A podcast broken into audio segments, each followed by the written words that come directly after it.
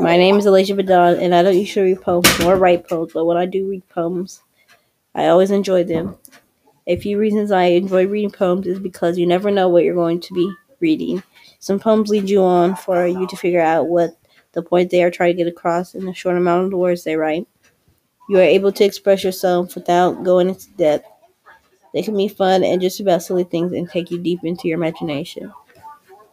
In the poem Stand Up, Lulu Garfield writes about knowing it's okay to feel down sometimes, but just remember who you are and know you're going